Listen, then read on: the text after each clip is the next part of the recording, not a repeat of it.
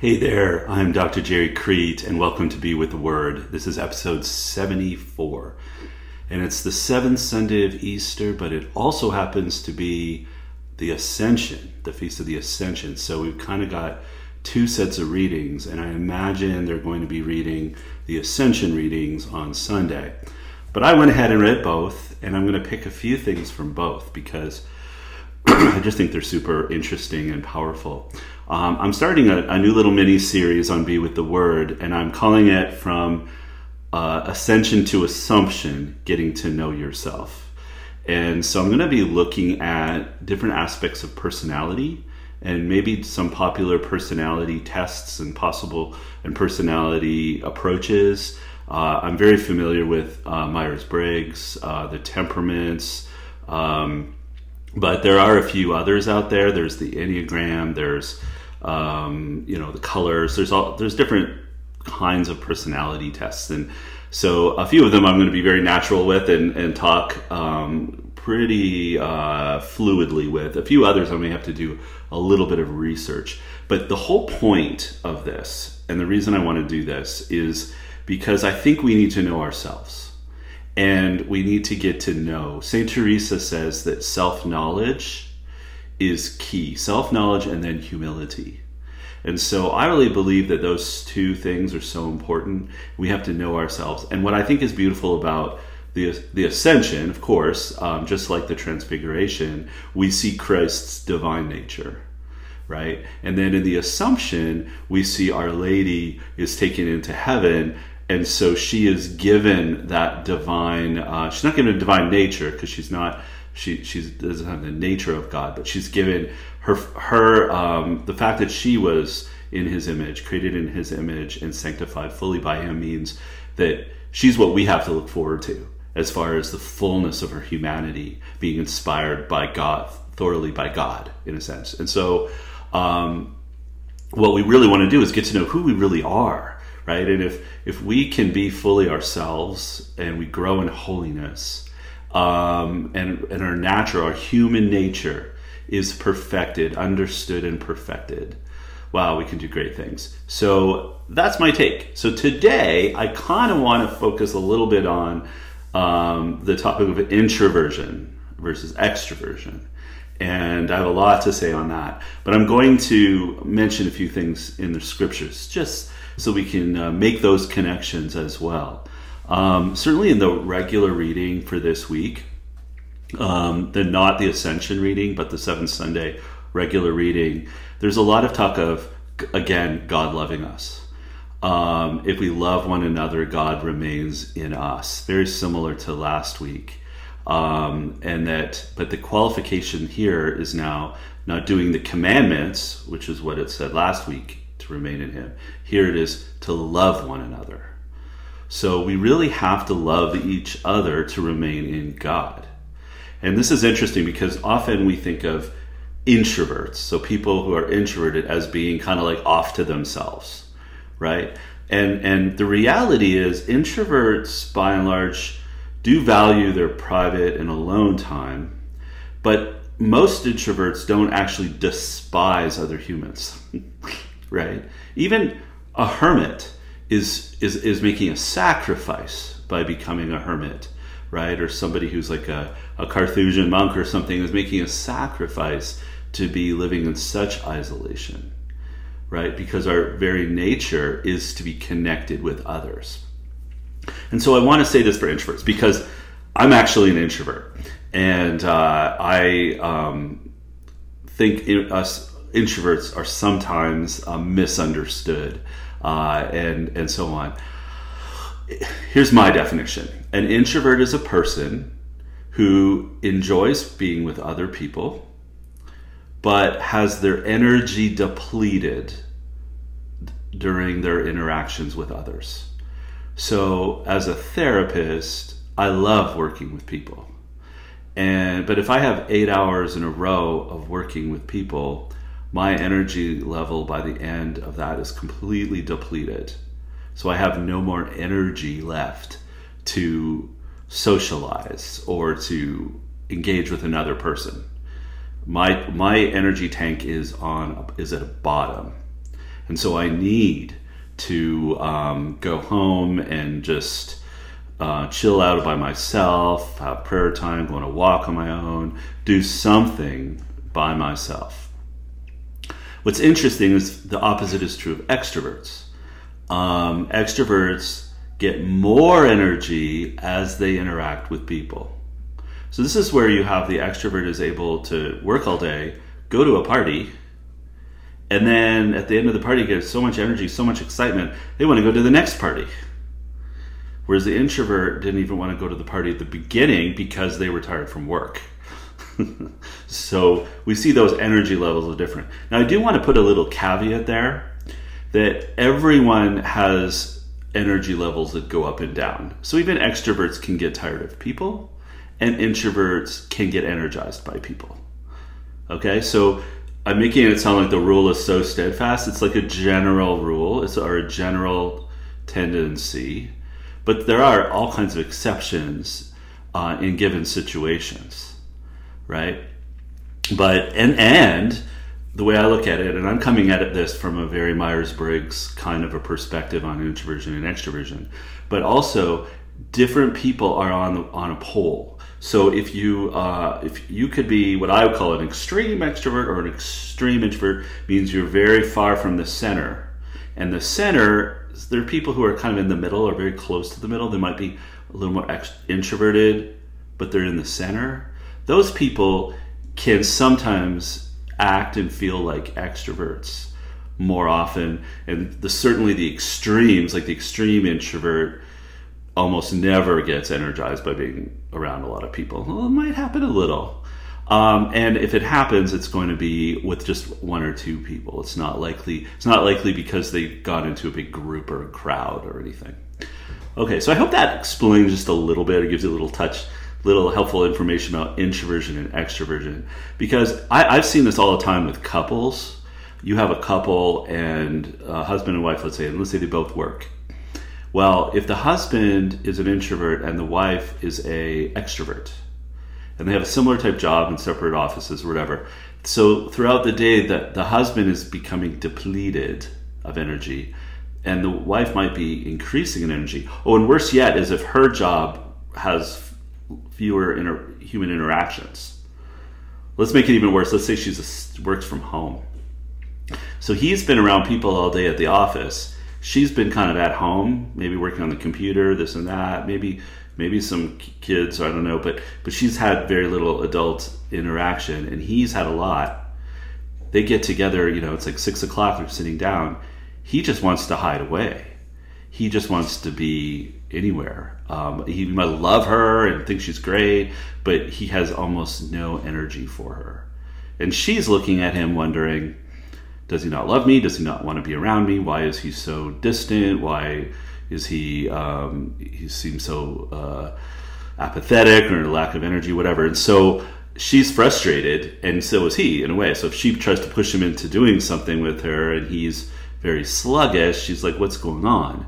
Um, but the trick, I think, for those situations is to just first of all recognize this is not personal this is not personal. Uh, he, it's not like he doesn't love her or whatnot. And what he might need is a little period of time. It might only be 20 to 30 minutes, maybe an hour, but of just alone time. Right? And I suggest it not to be doing an activity that's unhealthy. Like maybe it's going a healthy activity like going for a walk, sitting and reading, having a holy hour, like doing something that's just quiet and alone and recharging. And then he can re engage with her and he will seem like a different person.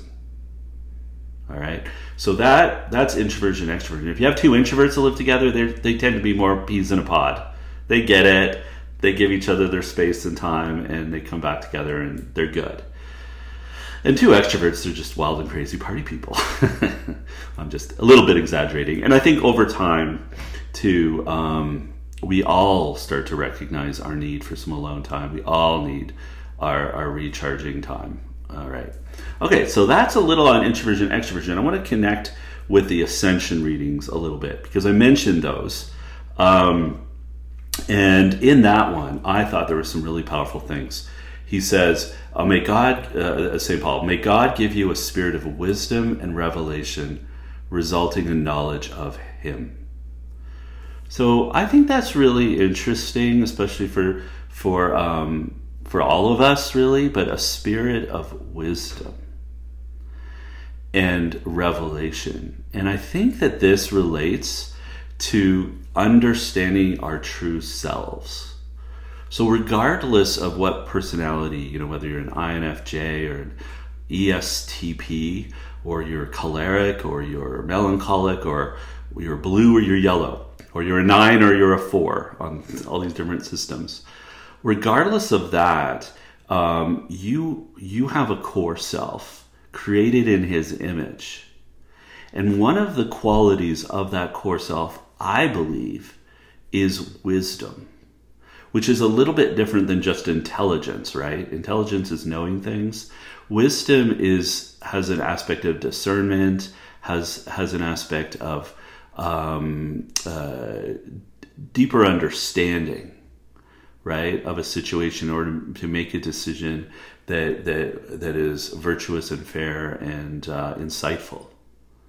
So, a spirit of wisdom and revelation, which is an interesting word, which I guess we could unpack, but resulting in knowledge of Him.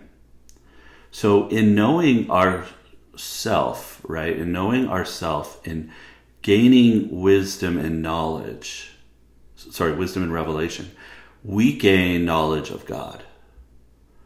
I think that's pretty fascinating. I think that's pretty powerful.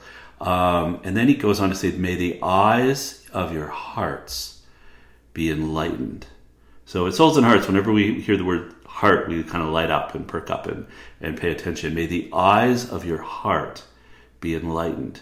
And I think this is a fascinating thing. Uh, my background, um, part of my background is I attend a, a Byzantine Catholic church, and in, in, in, the Greek, we have the word nous, N O U S, nous. And, and it's a very hard word sometimes to define. It sometimes gets defined as the heart or, or the mind. It, it's a tricky word. But but the, the best definition I've encountered would be it's the faculty of the soul by which a human, by us humans, can connect with God. And I think the eyes of your heart is that. It's that fact, the eye of the heart is able to connect with God and is therefore able to connect more fully with who we truly are, created in His image, but also uniquely human. So um, he says, May it be enlightened. Right? And so this happens by unity with God, by love. If we connect it to the other readings, it, it, it, if it's loving, we're loving one another, we're following His commandments, we are we remain in God, and therefore our hearts will be enlightened. Sounds really great. Then Ephesians says, "Live in a manner worthy," and he says um, this is Paul again. By the way, there's two readings, Ephesians 1 and Ephesians 4, and they're listed in the lectionary as or. So if you're in on Sunday, you're probably hear one or the other, um, but probably not both. But I'm bringing in both. Um, it mentions, St. Paul mentions these qualities humility, gentleness, with patience, bearing with one another through love okay, if I ever heard a motto for um, a good marriage, that would be it. Humility, humility, gentleness with patience, bearing with one another through love. Motto for marriage. And because look at those qualities humility. Again, humility is one of those great virtues that is about um, who we really are so to be humble is an accurate understanding of our our worth. It, to, if we lack humility, then we may either be prideful and think we're better than we are, right, or aspiring to be God or something, uh, or think we're better than other people. If we have we if we lack humility, we may also be where we think we're less than our accurate um, value which a lot of people have. A lot of people think they're worthless. Deep down in their hearts, they think they're worthless. I see that all the time with clients. It's heartbreaking. And so having humility isn't thinking you're worthless. Having humility is knowing exactly your worth. And so knowing exactly your worth is, is an interesting thing that is a bit of a, a bit of a paradox and the best parts of our faith are paradoxical. And that means we are greater than the angels. We are created in his image. We are divinely inspired. So there's something div- uniquely divine and special about us. That's how amazing we are as his creation. But that is also has to be held in tension with the fact that we are fallen and that we have concupiscence and that we have a tendency to sin and that you know we hurt each other. So that's a very that's a interesting paradox where we can be both uh, at the same time. And so what we're wanting to do is christ is showing us the way to break out of the bondage of that sin right of that concupiscence in order to be freed from it. But as human beings until we are um, we are fully glorified so we are fully taken into His presence. We are um, we're going to be struggling with that all the time, right? So we can't pretend we're perfect when we're not, uh, and we can't ignore the fact that we have a sinful nature. It's just part of who we are. But we can't let that be so the full picture and ignore our true nature. All right. Um, I thought it was interesting um, that uh, we have also in Mark 16 the signs, things like drive out demons, speak new languages, pick up servants, not be harmed by poison, drink, heal the sick. So those are interesting because if those are evidence for being a Christian, then uh, I don't hit all of those. um, but then again, um, there's probably been a lot of ink spilled on those because I think there are some Christians that handle snakes and see that as part of um, what they're supposed to do. But I think there's deeper metaphorical meaning behind those things, right? Um, so if I was gonna venture a little guess uh, for just myself, I'm only going to speak for myself here. I think driving out demons, sure, can be something a true exorcist does. But I think in, a very metaphorical way, we have lots of demons that are um, like those negative thoughts that we say about ourselves, like I'm worthless, right? That that uh, which is a sin against humility. I'm worthless, or I'm better than everyone would be the opposite sin. In either one of those demons, if if even if I helped you today to identify that so-called demon and and expel it, then I helped drive out a demon today.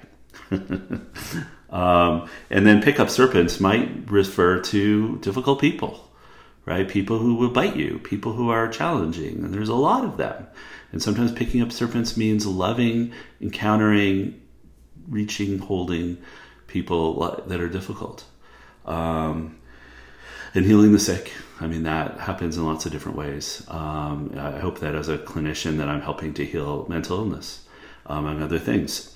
So you know, uh, this there's a lot of ways in which we can express who we are, not just our human nature, but also that divine, uh, in, divine aspect of of ourselves that is created in His image. All right, guys, men and women, thank you for listening. Uh, I got a few people reaching out to me asking about Catholic journeymen. So I'll, anyone that does, I'll add you to that list. I'll be sending out invites uh, I believe at the end of May, early June. So be on the lookout for that if you're interested. It's an online community. Uh, we're trying to create a brotherhood of of uh, Catholic men to support uh, support us in different areas. The areas that I've kind of identified are, um, you know, relationship, prayer, meditation, overcoming anxiety, depression. Um, oh, what else? Oh, handling, you know, media, our world, career, stuff like that. So we're really trying to hit on different aspects of what it means to be a, a man and how, as a Catholic group, we could support each other. And uh, and there'll be some like web meetings and different ways to interact as well uh, as well as in the community itself. So um, I'm hoping uh, you might be, if you're interested, uh, find out more, and I'll be sending out more information uh, soon. But also, um, Dr. Peter's uh, Resilient Catholic group is also opening up. So, uh, again, in, I believe it right at the beginning of June, uh, which is a group for men and women, and it's uh, focused on resilience. And if you've been listening to Dr. Peter, you probably heard about it. But again, powerful stuff. So, Souls and Hearts, we are trying to provide all kinds of um, all kinds of options uh, for you to grow in your faith and grow in your human formation uh, because grace builds on nature, St. Thomas says. All right, we'll see you next time. And until then, be still, believe, and be loved. Take good care.